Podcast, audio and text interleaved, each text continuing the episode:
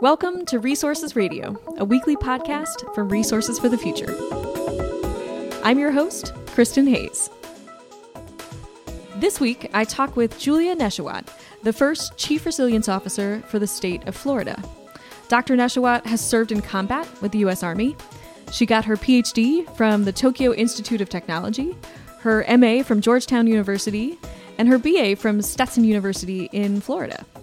She has lectured on the geopolitics of energy, climate, and technology at the U.S. Naval Postgraduate School, at Stanford, and at the University of California, San Diego. She loves to go stand up paddleboarding and surfing. And with this wonderful set of historical experiences, we're very pleased to have her join us for this episode, where she's going to elaborate on how she's helping support Florida's resiliency efforts by coordinating across communities and organizations throughout the state and together working to cut red tape that tends to stall environmental efforts related to climate change response. Stay with us. Dr. Nesheiwat, thank you so much for joining us here on Resources Radio. Thank you for having me. Yeah. Um, well, you have had a fascinating set of life experiences that have led you to where you are today. And I'm wondering if, to, just to kick us off, if you could tell our listeners just a little bit about sort of what steered your your professional life towards working in environmental issues.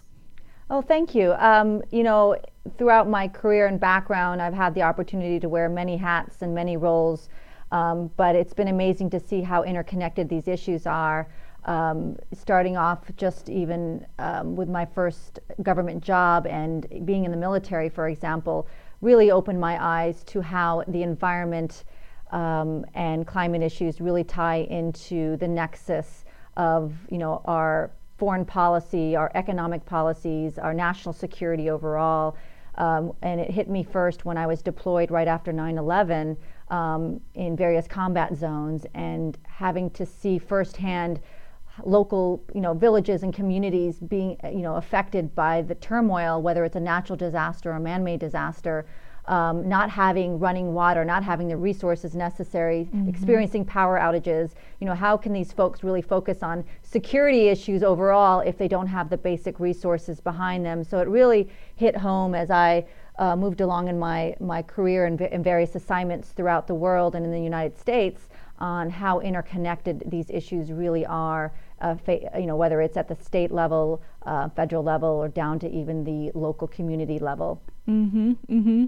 Well, and it's I find it wonderful that after all of this uh, rich set of international experiences, you've actually ended up back in Florida, which I believe is your home state. Is that right? Correct. Yes, I grew up in uh, Central Florida in Lake County, and um, it's great to be back here and getting to travel all throughout the state. Um, reacquainting myself. You know, I tend to forget how vast our state is. You know, we're yeah completely surrounded by water. Um, a lot of our, our, communities, 80% I believe, live on the coastline. Uh, so Florida is certainly unique on, on many levels. Mm-hmm. Mm-hmm.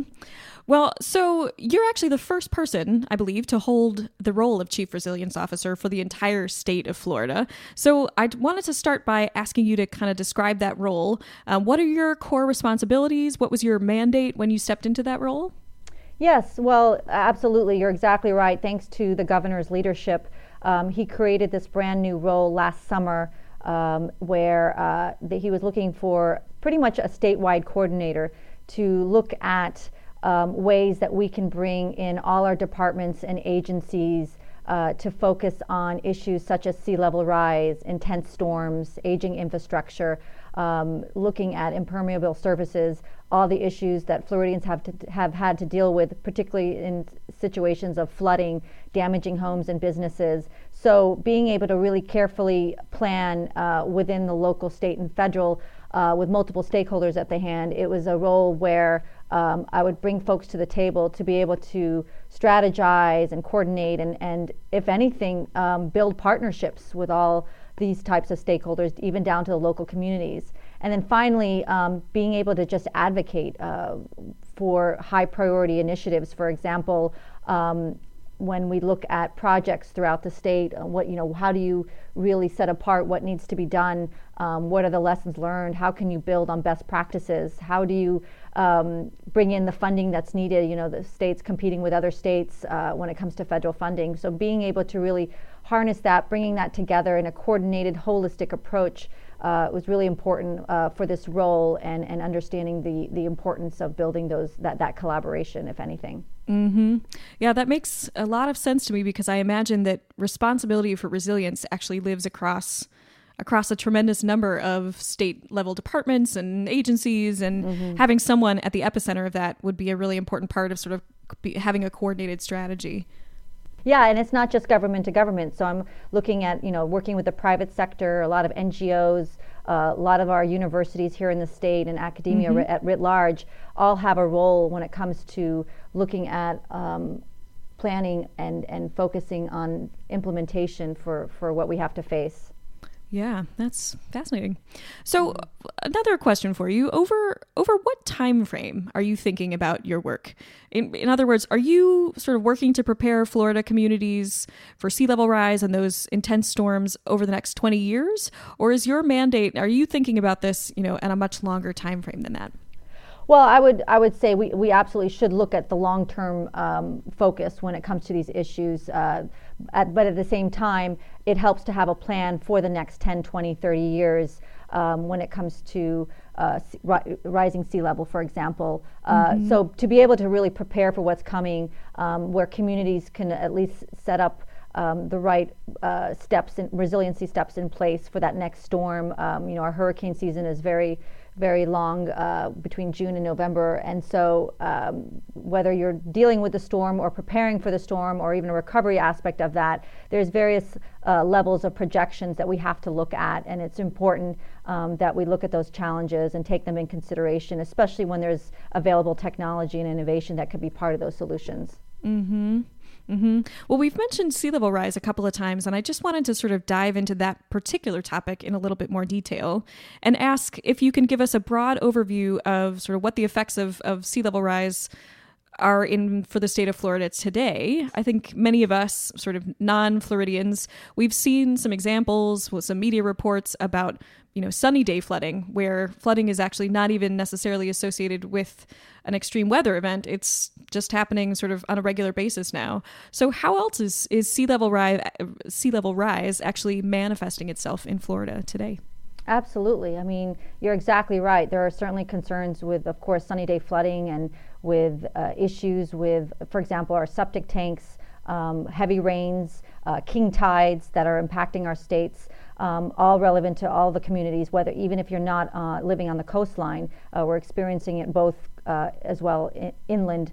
Um, and so I know, by the way, um, with the fact that there's saturation issues from um, a storm that might have even passed a, a week after. Um, so, really trying to get an understanding of all the uh, vulnerability assessments that are out there um, and these compacts and coalitions that have formed throughout the state to address these issues. But you're exactly right. It's it's no longer about that hurricane or because of a severe thunderstorm. It's it's we are seeing these projections um, of rising sea level. The science is there. It's the data is there. Um, we're seeing it firsthand as it you know as, as the sea level rise uh, impacts even our seawalls and and building on other solutions. Mm-hmm, mm-hmm. And you mentioned earlier that you know, as as I'm assuming all of our listeners will know, although perhaps it's worth noting anyway, that Florida is in fact pretty much completely surrounded by water, and that seems to present some I won't say unique, but extra challenges, right? There's that much more coastline, there are that many more coastal communities. But I imagine there are still things that Florida can learn from other states and potentially does learn from other states. So, can you say a little bit about how Florida compares and and if you do have ways of sort of learning from your your peers in other places? Absolutely. Um, as I mentioned, there's a lot of lessons learned, and, and we're no stranger to these to these challenges. Um, uh, I've already been talking to various states uh, especially in the southeast part of the nation, about how we're going about um, putting these resiliency plans in place, creating a mm-hmm. statewide strategy to serve as more like a guiding policy, if anything, um, being able to identify targets and goals that are tangible um, and that can really uh, impact a community, uh, whether, again, if it's about highlighting a particular project, um, even just the basics of creating you know, a list of all the correct points of contacts that, that focus on these is- issues, understanding who within the Department of Transportation or in with working with environmental protection, uh, you know, having that catalog of individuals and and and um, regional and state actors that can come together um, when when you look at the steps to create a, a plan uh, that's holistic uh, and, and really collaborative in that standpoint. So, um, you know, I hate to, to beat a dead horse here, but that's really what it comes down to, as opposed to being in this reaction mode, you know, mm-hmm. being able to be proactive with a true, um, like I said, holistic plan that takes into consideration um, all of these challenges is, is a great first step. And I think that's something any community or any state um, could certainly learn from and benefit from. Mm-hmm, mm-hmm. Uh, so, one more sea level rise question for you in particular. Uh, we recently had a guest on Resources Radio, um, Bob Litterman, and Bob is a, a, leading, he's leading a task force for U.S. federal financial regulators on climate risk. That's certainly his area of expertise. And he actually mentioned that he thinks markets are starting to price in climate risks for coastal property. So, I, I just wanted to ask you a little bit about that. Are you seeing, or do you anticipate maybe in the coming years, a noticeable effect on coastal property values or investment in Florida, given some of these emerging and, and growing risks? Yeah, look, we must we must certainly take in consideration how do we protect our property and our and our property values. Um, it's certainly a, a, an economic impact that that certainly is taking uh, shape. And so it's helpful to really include climate projections with any of that that planning uh, overall. So we're we're definitely looking into that as we as we see um, a way to protect and understanding the uh, financial risks behind it. Mm-hmm, mm-hmm. So let's let's move on and talk about some of the some of the strategy development and some of the solutions that your team has been putting together. Uh, so, what are some of the activities that you expect, given the conversations that you've had and the thinking you've done, that you expect coastal communities will need to take to reduce their exposure to some of these risks? And do they vary a lot uh, around the state? Yes. So, uh, you know, I've been down in South Florida, for example, um, down in the Miami area, Fort Lauderdale area, Tampa, and, and Naples, and then comparing that to a little bit more of what's happening in the northeast part of the state, for example, mm-hmm. up in Jacksonville. Um, you know, you're seeing communities both individually and regionally uh, conducting these assessments, you know, whether they're in a flood prone area or projected to be, um, understanding uh, the risks and the exposures is just a good first step. And then uh, mitigation is another piece of that, and that's a that's a key when you look at the various activities that are being done in a collaborative way. So, as I mentioned earlier, to see a lot of these communities and, and, and cities come together in a regional way where they're forming these compacts with multiple counties involved to really share the information and the data. Um, you know, there's no there's no borders when it comes to these issues, and it's certainly too expensive to go at it alone. So seeing them be able to work in that collaborative way uh, and seeing that forming across the state to really help offset some of these issues, um, it, it's it's it's truly progressing. Mm-hmm, mm-hmm. And what are some of the elements of plans that, um, if you can mention any of those in particular, sort of the elements of plans that communities might be might be putting together? Oh yeah, I mean, for example, uh, looking to improve some of the f- flood protection systems uh, that might be available out there with the technologies and innovations um, understanding, you know, with the aging infrastructure, what needs to be updated, um, what may need to be replaced, whether it's in storm uh, surge challenges with, with, with stormwater projects overall, understanding the funding behind that. Um, so there's various, oh, and then another area that I, I, talk quite a bit about when I'm out there is how are we t- benefiting and really taking um, advantage of the fact of we have a lot of natural infrastructure. Uh, mm-hmm. Uh, so you have living shorelines, for example, that could really benefit and help um, even be much more cost efficient than a, a regular seawall um, when we're looking at our sand dunes, when we're looking at uh, mangroves um, and our sea marshes. I mean, there's so much opportunity from that standpoint. Um, so being able to take some of those measures into play, uh, taking those steps, incorporating that in the municipalities and in the counties, I think is a part of it. And then, of course, the budgeting and planning overall, you know, you need to make sure that you have something set aside for that and understanding, mm-hmm. um, you know, there will potentially be another storm, and how do you properly um, prepare for that? So even just a checklist uh, could go such a long way with these communities. Yeah, no, that makes a lot of sense. Certainly, the the financial considerations are just as important as the actual sort of preparatory uh, steps that a community might want to take. So that makes a lot of sense. Um, so, at the risk of asking you to to uh, call out one particular community, although in a positive way, but um, can you give us one example of a, of a community that comes to mind um, in the state of Florida that has really sort of pulled all these pieces together and developed a, a clear plan to enhance their resilience? Something that you think might perhaps be a model for other other communities? Yeah, yeah. You know, I, I, had the opportunity last fall to attend um, a mayor's summit on flooding, for example, that was sponsored by the American Flood Coalition. And it was great to hear about where some communities uh, have advanced in their plans um, and steps taking um, or moving forward towards those efforts. And I was really impressed to see, for example, the city of Delray who, who actually did uh, a cost assessment of, of the vulnerabilities that they had, particularly when it came to flooding in their communities.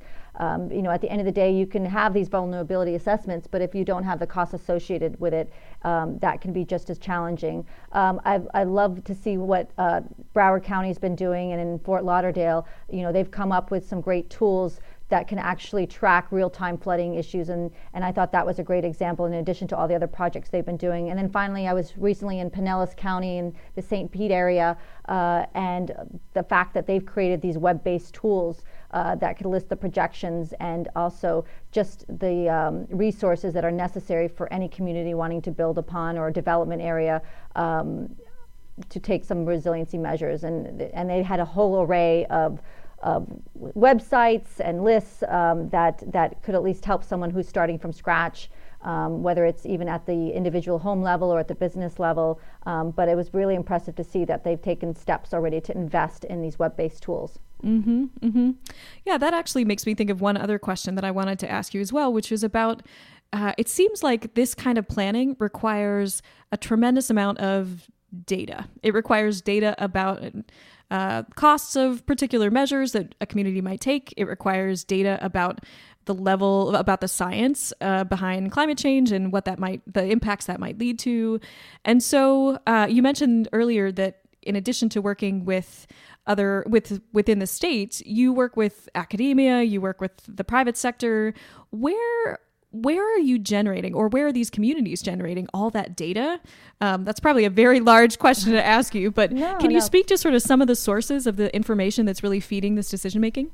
Absolutely. So, in addition to what's available by NOAA and FEMA, um, you know there are some um, scenarios out there that provide the projections and the and the metrics, and other communities have have taken um, outside sources as well to create um, their own um, assessments for the communities. So there's not necessarily a baseline, but I will say um, we do have a wonderful uh, chief science officer as well who's helping us with some of those metrics. And so being able to work closely with him and being able to disseminate some of that information or at least uh, point folks in the right direction and how they can obtain some of that data and that science that's available. You know, it's just really interesting to see. There's there's no lack of information out there.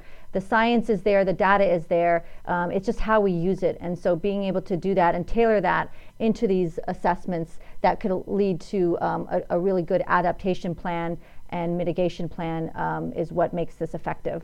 Mm-hmm. Well, and as you mentioned, making that data, you know, sort of compiling that into tools that people can use through web based interfaces. And I think half the battle sometimes is just putting that data into a format that people can actually take advantage of and not have to sort of search through, you know, background databases, but but really have those visual aids and the, the types of tools that make them good interfaces for the for the Certainly. public. And yeah. Mm-hmm. And I, I was going to just add, you know, and that's something else that my office is looking at. We're we're hoping to help you know, especially for certain communities that may be starting from scratch. I mean, you, you don't need to be a technical expert to make these plans in place. So we're, you know, able to maybe send out some teams to help um, help folks wa- and walk them through how, you know, these these type of steps and how you can use that data and that information. So there's a lot available um, within our Department of Environmental Protection, for example. We've got a, an Office of Resilience and Coastal Protection, um, and they've been able to take folks out there and, and provide some of the training uh, available. So it's it's great to see that and being able to connect and help facilitate those folks to those mm-hmm. resources. Yeah, I'm sure that's both a very important and probably quite fulfilling part of your role, I would imagine, is working with communities and sharing knowledge and and really, you know, sort of expanding the the set of possibilities to help the state be more resilient. So Absolutely. I mean, look, Florida is, you know, to me again being back here just and just seeing the beauty and the nature of it all and there's such great opportunity. Um, it's not all gloom and doom. There's there's great ways um, and how we can really think strategically with the growth and how we look at you know the tourism industry, for example, and how we can really truly ad- address these economical, physical, and environmental challenges that we will continue to face. So there's there's no doubt that that opportunity is there, and we can certainly build upon that, and Florida can certainly help lead the way. Mm-hmm, mm-hmm. Well, and just one other, I want to sort of circle back to one other point that you mentioned too, which is the state does have a tremendous amount of natural infrastructure that can actually help with resilience. And um, I wondered if you could just say a little bit more. You mentioned a few of those types of of features before, but is there anything more you can sort of add about the types of uh, natural infrastructure projects that are underway in the state, either restoration or uh, construction, or or Oh, certainly. Like, for example, I'm partnering with our Department of Environmental Protection. Um, they've got programs now to look at our wetlands and our beaches, um, wastewater treatment, um, working with our Fish and Wildlife Conservation Office to, you know, looking at uh, you know, how do we protect our sea turtles, our coral reefs uh, from that standpoint? But then, you know, we're also looking at our Department of Transportation that that has, you know, the technology under underway to look at critical infrastructure. But but with regards to the natural infrastructure, you know, a lot of that you know, is a way to improve that community resilience. And I think by building a repository of, of case studies, that, that could be helpful. Um, but if with regards to any specifics, like I said, I, to me, the biggest ones, and I've gotten to see firsthand in some site visits, is the beauty of our mangroves and being able mm-hmm. to help um, protect uh, those areas that can serve as a true buffer from flooding, mm-hmm. um, I think is, is just a great example. Mm-hmm. Yeah. Well, if you need uh, other folks from other states to come and explore those natural features so that we can share the information elsewhere, I'd be happy to volunteer. Oh, fantastic. We'll take you up on that offer. yeah. Um, so I guess I just have two final questions for you. One is um, uh, both of them are sort of advice questions, but the first one is specific to your role. And, you know, if you were giving a piece of advice to, let's say, a state that didn't yet have a chief resilience officer role, but was looking to create one, um, and given your experience to date, what would you? What's the piece of advice that you might give to a another state that was looking to build yeah. a role like this one?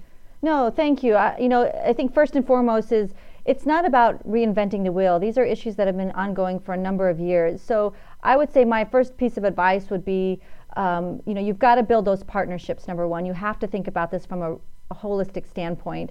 Um, take stock, take inventory of, of some of the initiatives that are already out there and the successes that are out there, um, so we can, you know, really understand uh, where you are and how you can truly plan um, for the future. You know, it's it's it's about developing those relationships. I think is a, is a great starting point and building on the successes of various offices within your state. So again, mm-hmm. you you don't necessarily start from scratch from that standpoint, and and um, and then you know use that role to really be effective in the sense of helping to cut some of the red tape and the bureaucracy that could be stalling a resiliency project, mm-hmm. for example. Um, try to synthesize the findings. I mean, you, you mentioned that earlier with the data.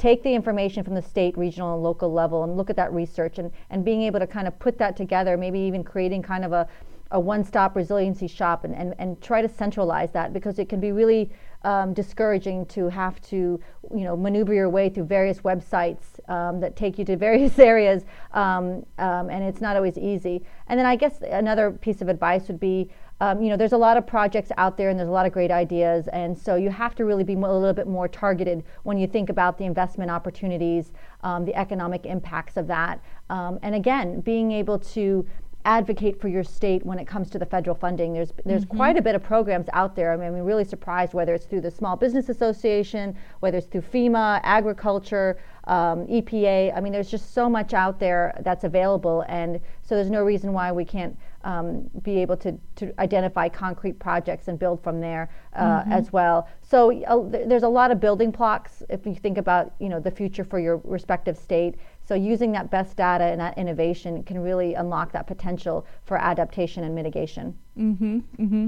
Yeah, that makes a lot of sense. This idea that we can all learn from each other and therefore save ourselves some time and move towards action more quickly, I think is true mm-hmm. across a range of, of sort of climate strategies, but it seems like adaptation is it's particularly relevant for folks to sort of learn from experience of those who have come before them. So certainly, certainly. Great. Well, um, Dr. Nesheiwat, thank you again for joining us. I just want to close with our regular ending feature for the podcast, which we call Top of the Stack. And um, I was wondering if you could recommend for our listeners something that you've read or watched or heard, like a podcast recently, um, related to the issues that you work on that you think might be really interesting for others to enjoy.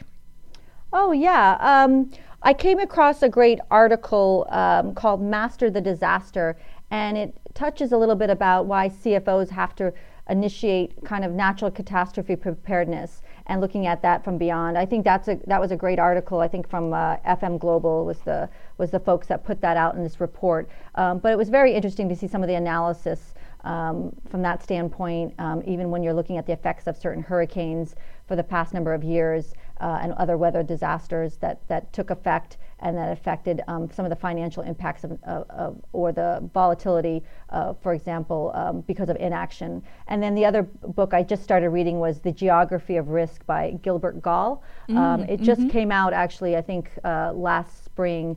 And I thought it was also, a, so far from what I've seen, a great um, compilation, if anything, about looking at some of the incentives that are out there um, uh, on what happens if you plan versus what you don't plan when it costs um, so much when you think about all the issues with uh, the coastal amenities, looking at our roads and our bridges and our buildings, um, and how that affects um, these communities, especially after a hurricane.